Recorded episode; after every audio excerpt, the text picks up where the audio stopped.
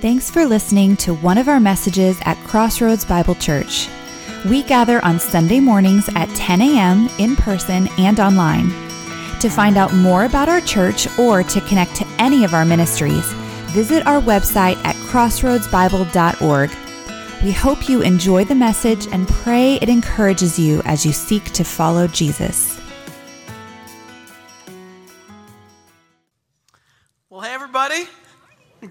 Morning. Welcome to Crossroads. My name is Charlie. If we haven't met yet, stop by and say hi after the service. I'll be right down here. New season, new sermon series. We are starting our summer series today on the Ten Commandments. And I, I, Charlie Ridenauer, am going to talk to you guys about the joy of boundaries. And if you know me, you're laughing. This morning, some of the staff said, You're going to talk about the joy of. It is not my initial inclination towards rules, is to run to them for my good. So today should be pretty interesting. But before we get into that, uh, at Crossroads, before we dive into scripture each and every week, we acknowledge this space is holy because God is with us, because Jesus walks before us, because the Holy Spirit indwells us. We acknowledge that the way we process what happens today is different than how culture tells us to process. Our culture is critical by definition so that you can feel better about you, but that's not what the scriptures ask us to do. The scriptures instead teach that when we read the scriptures and when we meet with God, it's for the express purpose of being convicted by the Spirit of God so that we might walk more in Christ likeness. The phrase we use is the move of the Spirit is inward toward conviction, not outward to critique. And so this morning, we come here and we lay aside our inclination to critique we lay aside our inclination to say, well, the sermon wasn't funny enough or good enough or short enough. It won't be the last one, I promise. Um, and instead, we ask the question what is the Holy Spirit speaking to your spirit this morning? Because God is speaking through His scripture.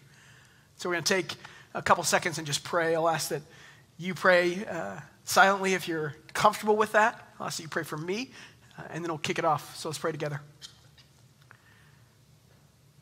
God, I'm thankful to be here once again to remind us what's worthy of our worship, to remind us what roots or, or, what is the foundation for our goings outside of this place. God, I'm so glad that you are an interactive God, that you speak with us, that you go before us, that you care for us. This morning, as we open your scripture, Holy Spirit, speak to us, guide us, convict us so we might see a bigger picture of a God who's at work in our world through individuals that follow Jesus. If you're comfortable, just take a few seconds and ask the Holy Spirit to speak to your spirit this morning.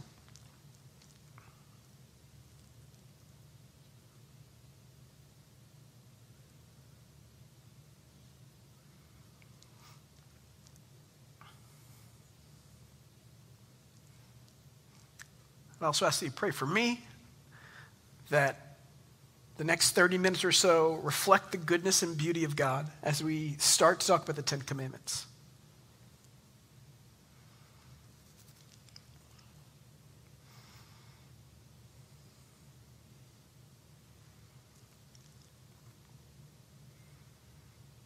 Pray these things in the name of Jesus. And all God's people said, Amen. So I'm in an interesting stage of life right now. I growing up, had heard about something called the terrible twos. I'm sure you have as well with your children. And then this year, this new phrase entered my vocabulary. I'd never heard it before because people didn't talk about it because it's clearly so painful. It's called the three-nager. Do you know what that is? It's when your kid turns three and they get worse than they were when they were two. So, my kid is in this interesting phase whenever I try and find some boundary around the rhythms and structures of our lives at home. When I say, hey, kiddo, we're not going to do this, she'll look at me and she'll yell, no, dad. And then she'll yell, I'm done with you. And she'll sprint out of the room and slam her door. I can't wait till when she's a teenager. Can I quit? Um, and, and, it's really interesting to see this progression of my daughter from, you know, what she was at two to now what she's at three, and this building and increasing independence in this small child. Because you know what she wants? She wants to be happy. You know what I want? I want for her to be happy. The problem is we're just getting there in two different places. I feel like right now in our world, whether you're three or 30 or something else, in our world right now, there is this tension, even a juxtap- juxtaposition between being happy and being not told what to do, between being joyful and not wanting anybody to tell me what joy looks like outside of what I define joy as. There's a philosopher about 130 years ago who saw this coming. This is not the first time this has happened in societies. He had this quote uh, God is dead. Any philosopher, philosophy 101 class is going to get you there. It's a guy named Friedrich Nietzsche. And what he knew was at the beginning of the Enlightenment period, where individual freedoms kind of escalated over corporate good, where we decided that we're smart enough to figure out what good is outside of other influences, he looked at the world and he simply said, I fear that we're getting to a place where God is dead, meaning we don't need the ways of God anymore because of the escalation of people's view of their own good.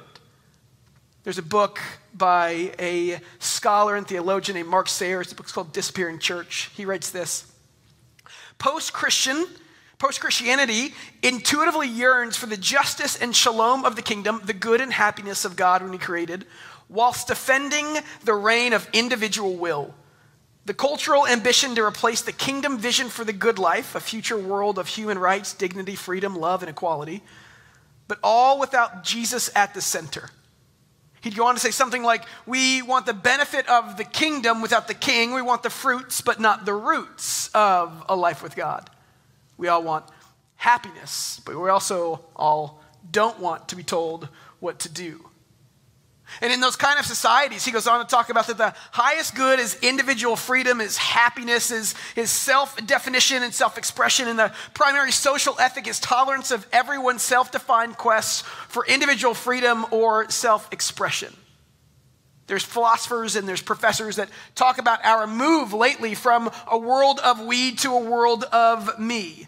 One professor said, is from uh, St. Anselm's College, says, in our own age, authenticity is defined by how true you are to yourself, not how true you are to your calling or your community or your covenant relationships, but to yourself. And I bring that up to say this. In a world that highly emphasizes your ability to find your own good without listening to other influences of what good might be, what does love look like? I feel like in that world, we're forced into this definition where love is basically just not disagreeing with your version of good, or we run screaming, I'm done with you, slam the door, and ignore. It's the world we live in. Today, we're talking about the laws of God. That's a hard conversation in a world where nobody gets to make my laws but me. So, Nietzsche came and said that God is dead. This guy was an atheist. He's a big atheist, capital A. He never believed in God, never wanted to. But when he said that phrase 130 years ago, he was sad. You know that? He goes on to write later in works that he's afraid it would devolve into a staunch pessimism. He, quote, says, It's a will to nothingness that was antithetical to the life affirming philosophy of God. His fear of nihilism, which means nothing has meaning, and our reaction to it was shown in the work in which he said, what I relate is the history of the next two centuries. I describe what is coming, what can no longer come differently, the advent of nihilism. For some time now, our whole European culture has been moving towards a catastrophe. An atheist mourning rather than celebrating the death of God. Instead of liberation, he saw anarchy. The book of Judges talks about it. It's a quote from Judges 21. It says, In those days, Israel had no king. Each man did what he considered to be right. Here's why I say all this again. Because we have this culture that Nietzsche saw coming the rise of the Enlightenment, the rise of individual will, the rise of my ability to choose my own happiness. My, my question simply in that world where love looks like me not uh, disagreeing with you, are we a more happy people? Has it led to life? Most stats are going to say no. There's a happiness, uh, there's a happiness survey done every year. America is nowhere near the top of the happiest countries in the world. Uh, Gallup did a poll. They've done one every year for a few decades now. It's been asking Americans how, they, how they're feeling about different aspects of life and policy issues for the last 20 years. This year, they have 29 different measurements. This year, just 38% of Americans say they're satisfied. In 2020, before the pandemic began, an average of 48% of Americans say they were satisfied. There's a big drop in 2021 to 41%, and this year to 38%. The General Society uh, Social Survey has been asking Americans since 1972 whether all things considered they're very happy. pretty happy, or not too happy at all. The percentage who say this year that they're very happy outran the percentage who said they're not too happy in every poll taken before this year. This year, 24% said they were not too happy, and only 19% they were very ha- said they were very happy.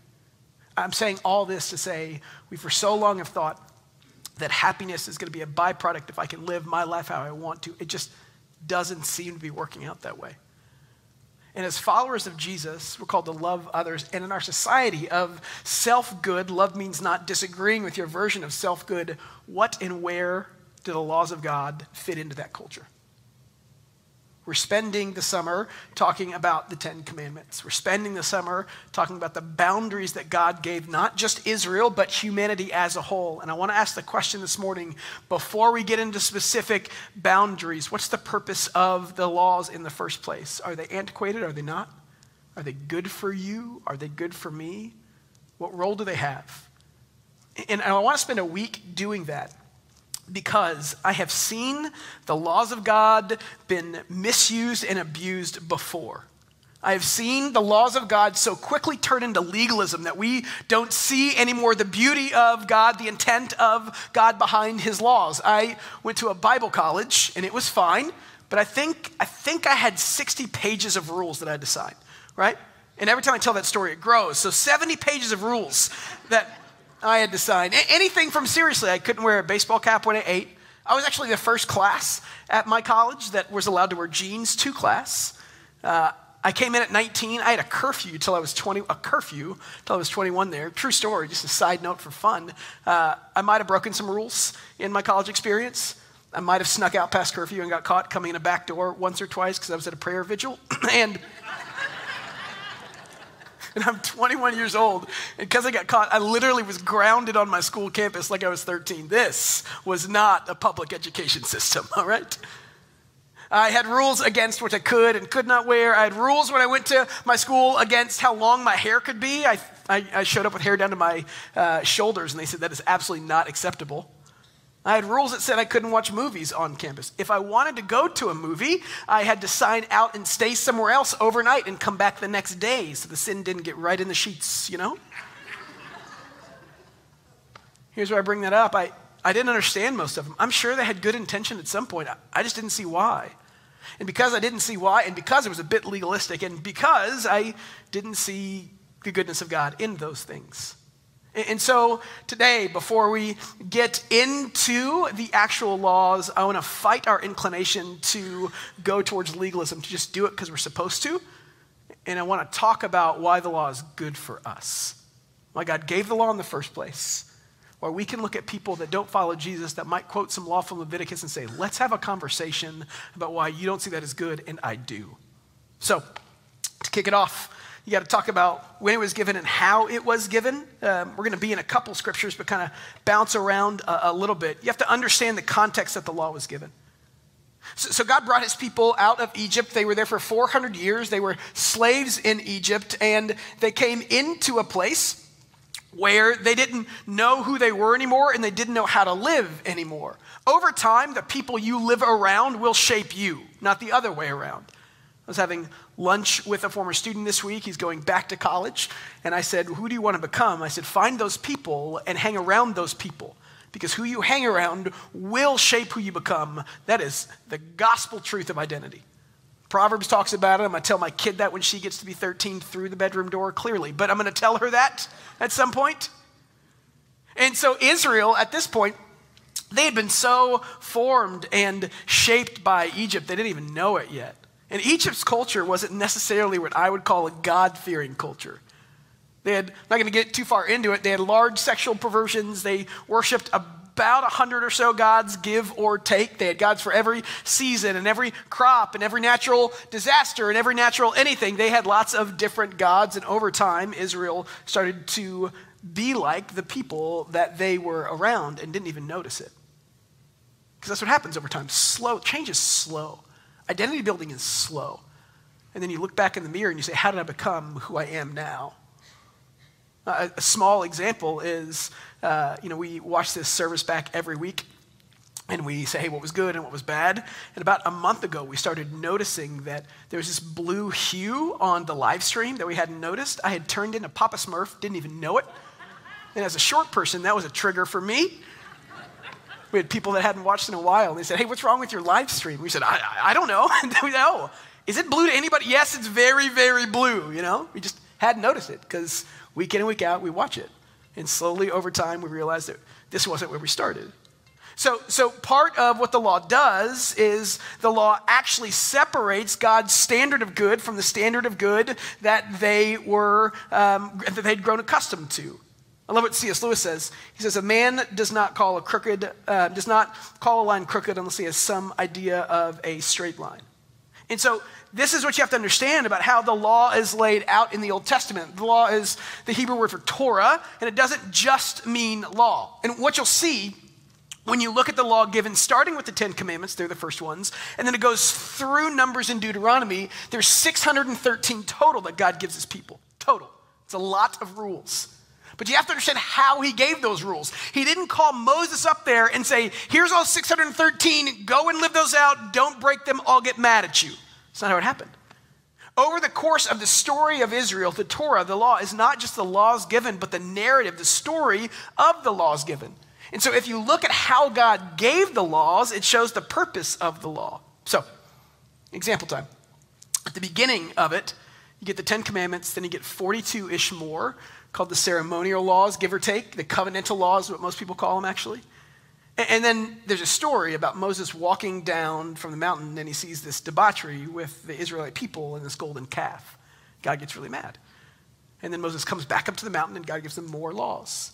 And is a repeated pattern in the Old Testament law narrative that they would be given laws, they would live a little bit, they'd break some laws, they'd do some more things that were really terrible, and God say, would say, You need some more laws because you're not getting the point of the laws in the first place. It's this story that goes into how God gives the law, not just a pro- proclamation of here's all the laws, go and live. It's a referendum on how they're acting. And God seeing how they're acting, saying, No, no, you've missed the boat again. Here's some more that'll help you see more of how I want you to live. The purpose of the law is to show people why they need the law. That's why Romans says, For no one can ever be made right with God by doing what the law commands. The law simply shows us how sinful we are. The first thing we see about the laws is they're a reflection, they're a reflection of God's good in spite of us wanting to find morality by what we see in the mirror, you know? And that's how most laws are given. Most laws are given after something bad happens. We see something bad and we say, oh, that, that's not good, let's not do that again. That's what I do with my kids all the time. Something bad happens, I'm like, well, that, that, that can't be good for us, let's not live that way. This week I started looking up fun and funny laws in our country, and there's a couple that I love. I'm going to read to you some laws that happened because of how people responded. This is one of my favorites. Arkansas has a law that says, Visitors beware. It's strictly prohibited to pronounce Arkansas incorrectly. Per the state code, the only acceptable pronunciation is in three syllables with the final S silent and an A in each syllable with the Italian sound and the accent on the first and last syllable. Because if anybody needs to talk about dialect in this world, it's Arkansas people, all right? I'm so sorry. But literally, there's a law in Arkansas that says you can't mispronounce Arkansas because people kept on doing it. There's a law in Connecticut that says pickles must bounce because for a long time people sold pickles as not pickles, and there's a law that says has to bounce and how high. Iowa has a law against faking butter because I love Iowa dairy cat farmers of the world, they're not gonna, they're not gonna let you say margarine is good for you. And they have a, a law against faking butter. In Virginia, there's a law against skunks being pets. How do you think that came about, everybody? in Texas, I'll throw Texas in there just because we're here. In Texas, there's a law eh, specifically in Galveston saying you can't throw litter out of planes. I don't know how that happened. I don't know if I want to know, but, but I can imagine. Here's the point Laws are a referendum on the people acting in ways they shouldn't. So, what God didn't do was say, Here's all my laws, keep them because you need to live into my ways. He says, I want you guys to reflect who I am. And over the course of about a year, two, or three in the Israelite narrative, as they lived, he kept coming back and saying, Hey, here's some more laws because you're not quite getting it yet. And so, the purpose of the law that we need to understand is it is a reflection of God's goodness, not our morality, because it's so easy. it's so easy to look in the mirror and see good when we shouldn't. It's so easy to think that we're the only justified good ones and everybody else is wrong. Jesus talks about it. Try not to judge others, take the log out of your eye kind of sort of mentality. And what the law does, it's the base point for, for us recognizing that we all, all have missed God's mark of good. We need the law of God to fight our proclivity to define morality by looking in a mirror instead of looking at the author of all goodness. And so, why is the law good for you and me? Like it or not, it shows us that, that morality isn't defined by me. The morality isn't defined by my intentions. It's defined by a God who created with intention. And he said, This is what good looks like. And if we don't have law, we forget that. We start centering good on our version of life. And that's not good for us.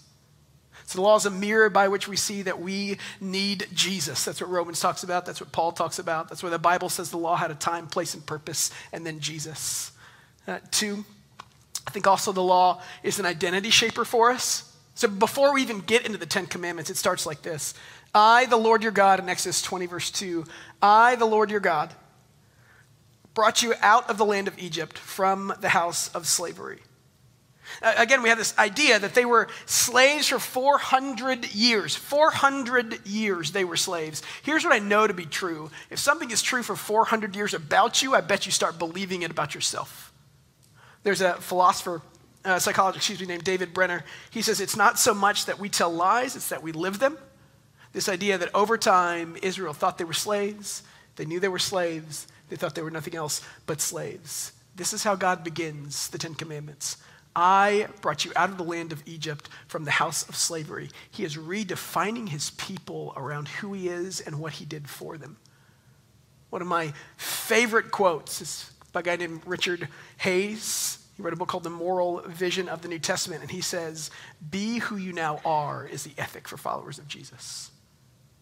What God does, and this is what we have to understand, when he gives the law, he doesn't give the law and say, I want you to make me happy by living these out. He doesn't say to his people, I'm going to deliver if you keep seven out of the 10 most days of the week. He says, I have delivered already, regardless of how well you've already done these things. Now, because of that, in response of that, live out these laws well. You can talk about the, the implication of what they would call priming words or language. There's a couple examples I can give you. My favorite's a writer named David Brooks, wrote a book called The Social Animal.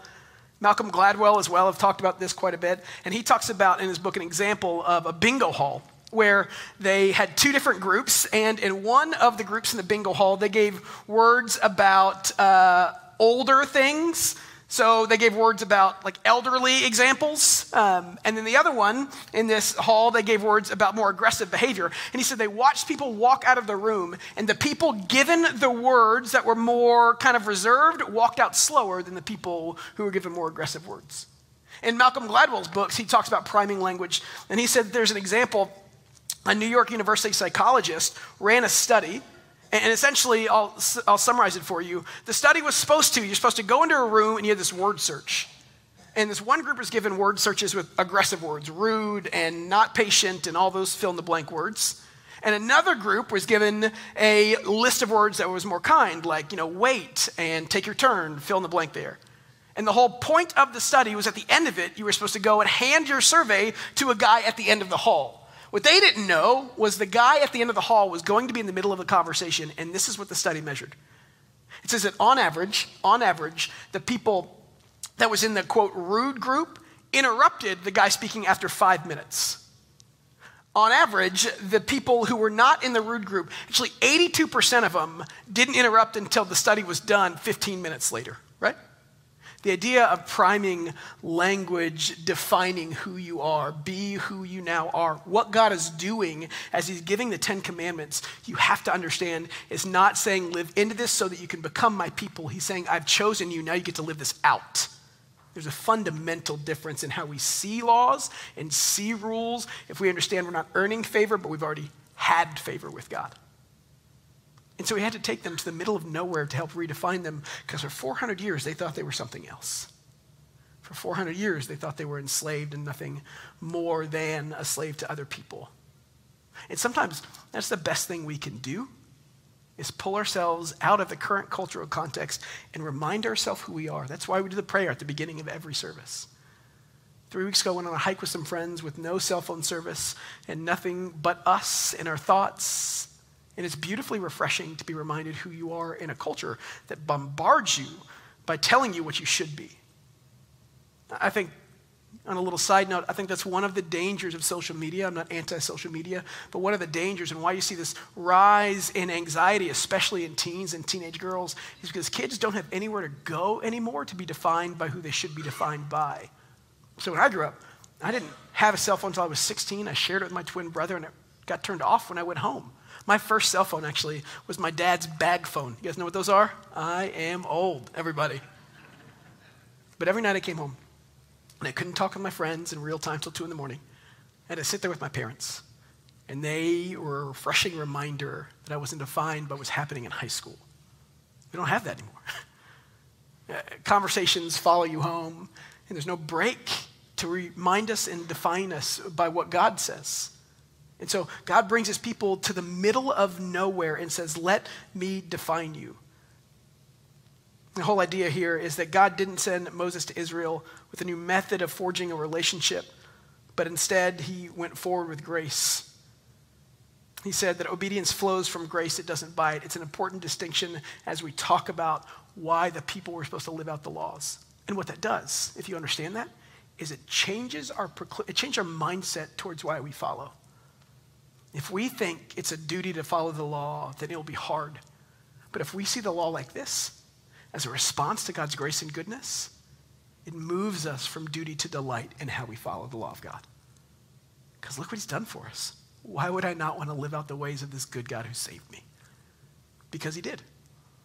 That's why Psalm 119, it's the longest psalm in your, it's the longest chapter in your Bible. And most of it is all about the goodness of the law of God. I'll read verses 12 through 16. He says, I'll praise you, O Lord, teach me your decrees. I've recited aloud all the regulations you've given us. I've rejoiced in your laws as much as in your riches. I've rejoiced in your laws as much as in your riches. I will study the commandments and reflect on your ways. I will delight in your decrees and not forget your word. Once understood, Psalm 19, it makes perfect sense why the longest psalm in the Bible is a celebration of God's law because it's a celebration of God's grace to them. Christopher Wright has a book called uh, Old Testament Ethics and the People of God. And he says, God acts first and calls people to respond. This is the starting point for the moral teaching of the Old Testament. God takes the initiative in grace and redeeming action and then makes his ethical demand in light of it. Ethics then becomes a matter of response with gratitude within personal relationship not of blind obedience to rules or adherence to timeless principles. We have to see the law not as a way to get God's good graces, but as a reminder of God's good graces already given out. It fundamentally changes our relationship to the law. It moves us from duty to delight. Some writers would talk about the Ten Commandments specifically being like wedding vows for Israel, being this beautiful depiction of what life could be like I have three weddings in the next couple weeks. And uh, I always say when I do weddings that the vow portion is interesting because you're about to say these vows that are really, really, really lofty, and you're going to be really, really, really bad at them at first. Nobody steps into a marriage and wants to love somebody when they're sick. You want to get a hotel and come back when they're better, okay? When my kid is sick, like last week, I want to get a hotel and come back when they're better. Uh, but here's what marriage vows are because we've chosen one another, I get to live these things out and get better and better and better at it. These are the vows that God gave his people. I've chosen you, so let us live into these principled ways to live out the goodness of what marriage should be and what my relationship with you should be. So for Israel, from the start, the laws were an identity marker, not an identity maker. It was identity lived from, not identity lived for. And we fundamentally have to see the same thing when we talk about God's regulations, rhythms, and rules for us. Some are the same as Israel, some are not. But we have to see the law not as earning a way into the good graces of God, but His grace has already been given out to us. It fundamentally changes the way that we interact with His rules. We go from duty to delight. And then, thirdly, so I think the law is good for us. It shows us a mirror of who we really are. I think the law is not only good for us, I think the law is an identity for us as well. And finally, I think the law is just simply put for our good. I like what uh, Ignatius, St. Ignatius says. He says that sin um, is the unwillingness to trust that what God wants from me is only my deepest happiness. And here's where that tension between I want happiness, but I don't want to be told what to do, comes into play. I like what John Mark Comer, a pastor, says. He says, Sin sabotages our capacity for happiness by appealing to our God given desire for happiness. At the end of the day, if we understand that the law is to show a reflection of ourselves and to find our identity in a God who's good and who's gracious and who's picked us and who's given and who's redeemed and who's rescued, we have to ask the final question Do you firmly believe that the law of God leads to your best good, or do you not? This is where we get into trouble in our culture. So, what I want to do is talk through a couple different ways that we can look at this. And if you want some really good resources on this, I'll give you a couple right now. We're running out of time. But uh, one is my favorite preacher is a guy named Ben Stuart. He was at this little small ministry in A&M called Breakaway uh, for a few years. They got like 40,000 college kids a week. So right there behind CBC in attendance. And now he has a church in DC called Passion City.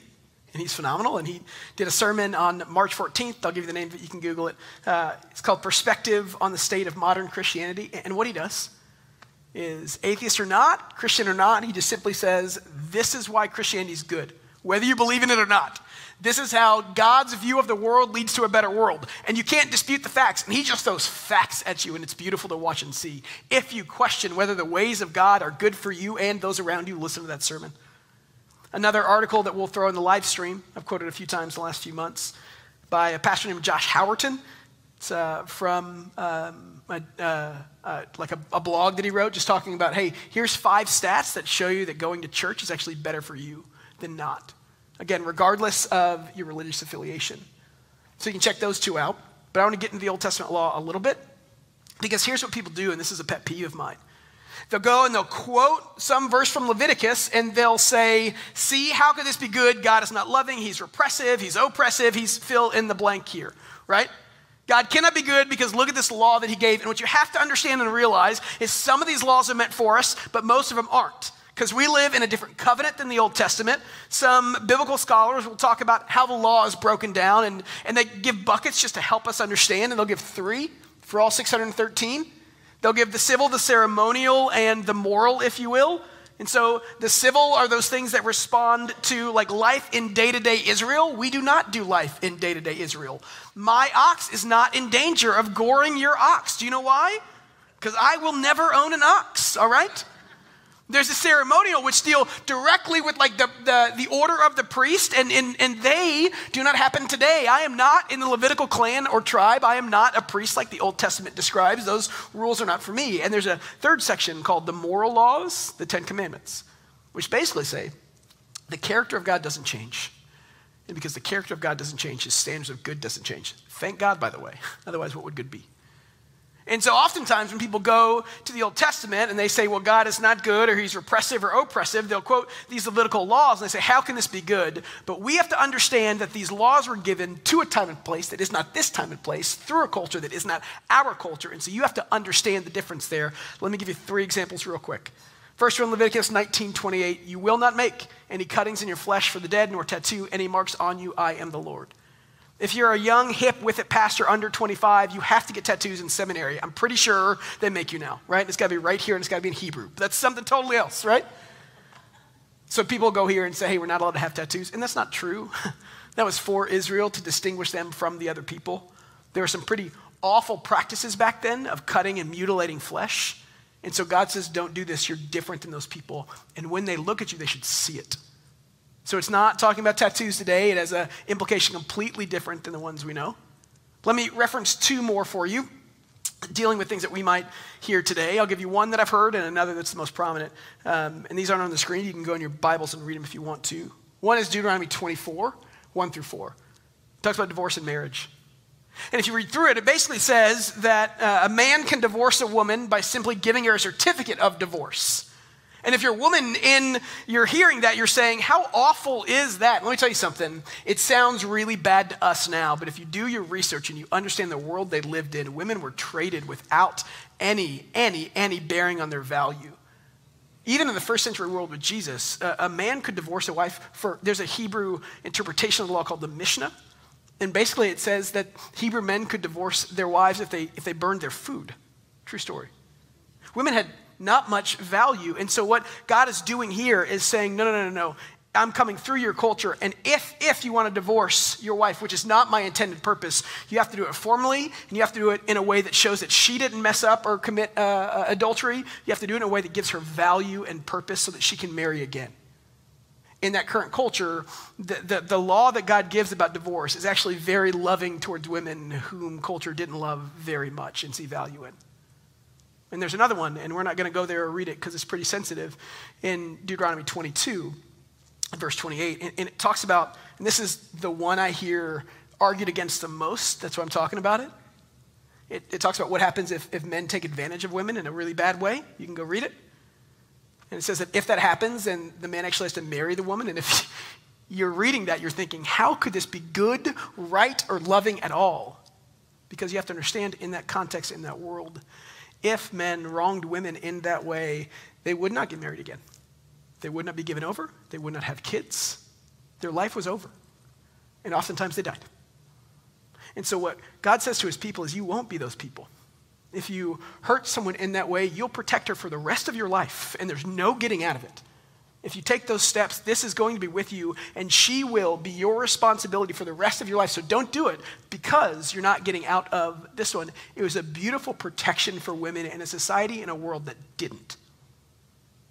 And I bring that up simply to say the laws of God in those two instances and others are there for our good and our flourishing. And so often we read the Old Testament laws and think they're there to repress us, they're there to oppress people.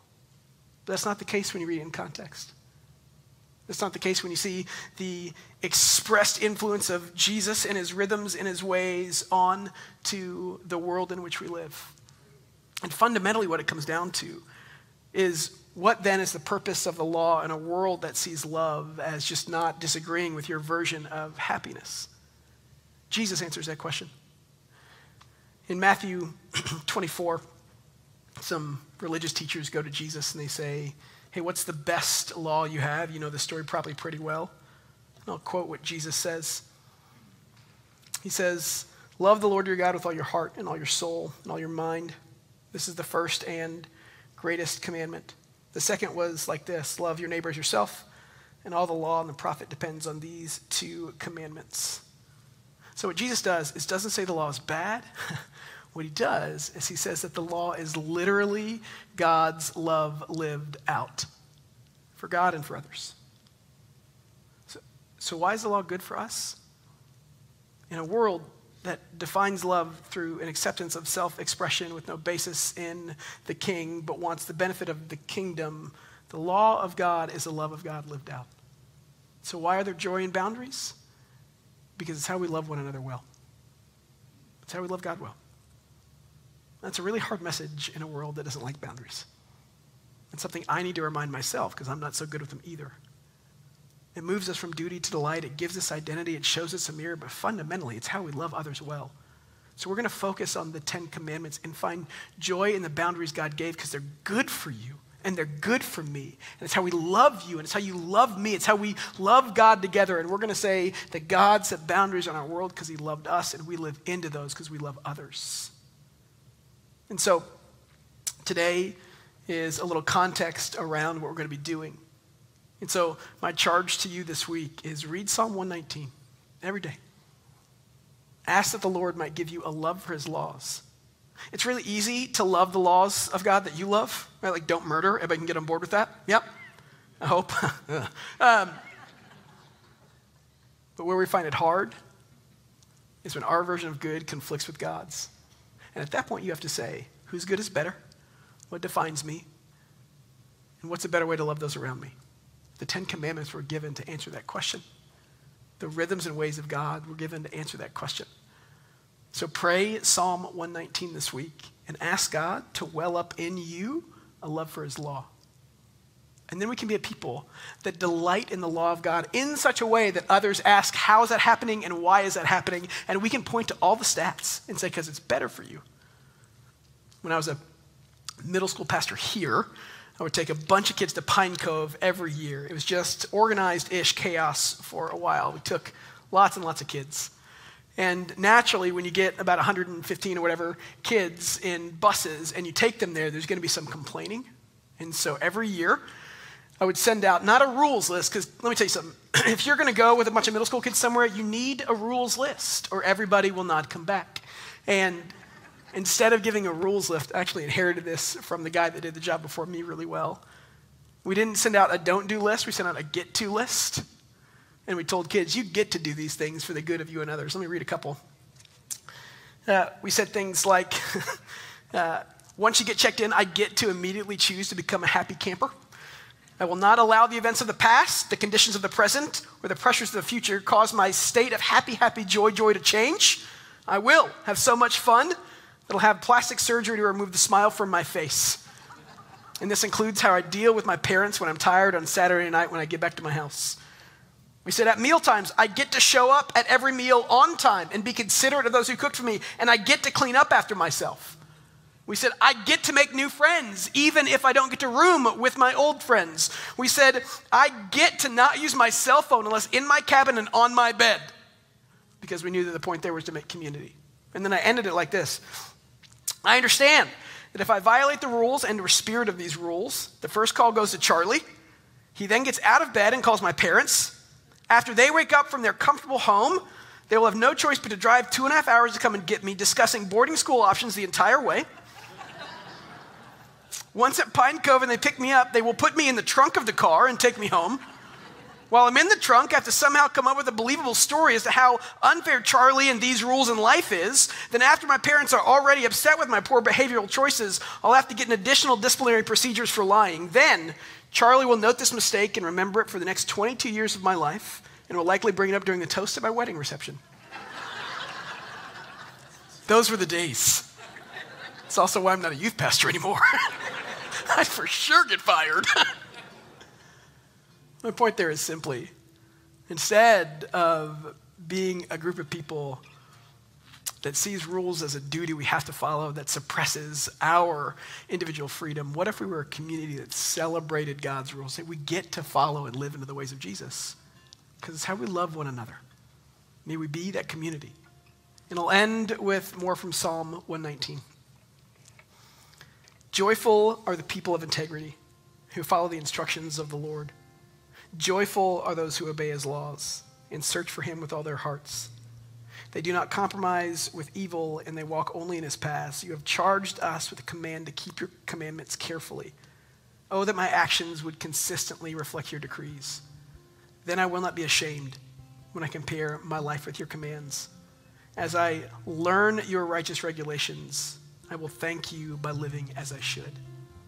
May that be our duty. May that be our delight. Might we, over the next 10 weeks, find joy in God's boundaries as we love one another. Let me pray. God, I'm thankful that you're a God that saw fit to put in some boundaries on life because you cared for us.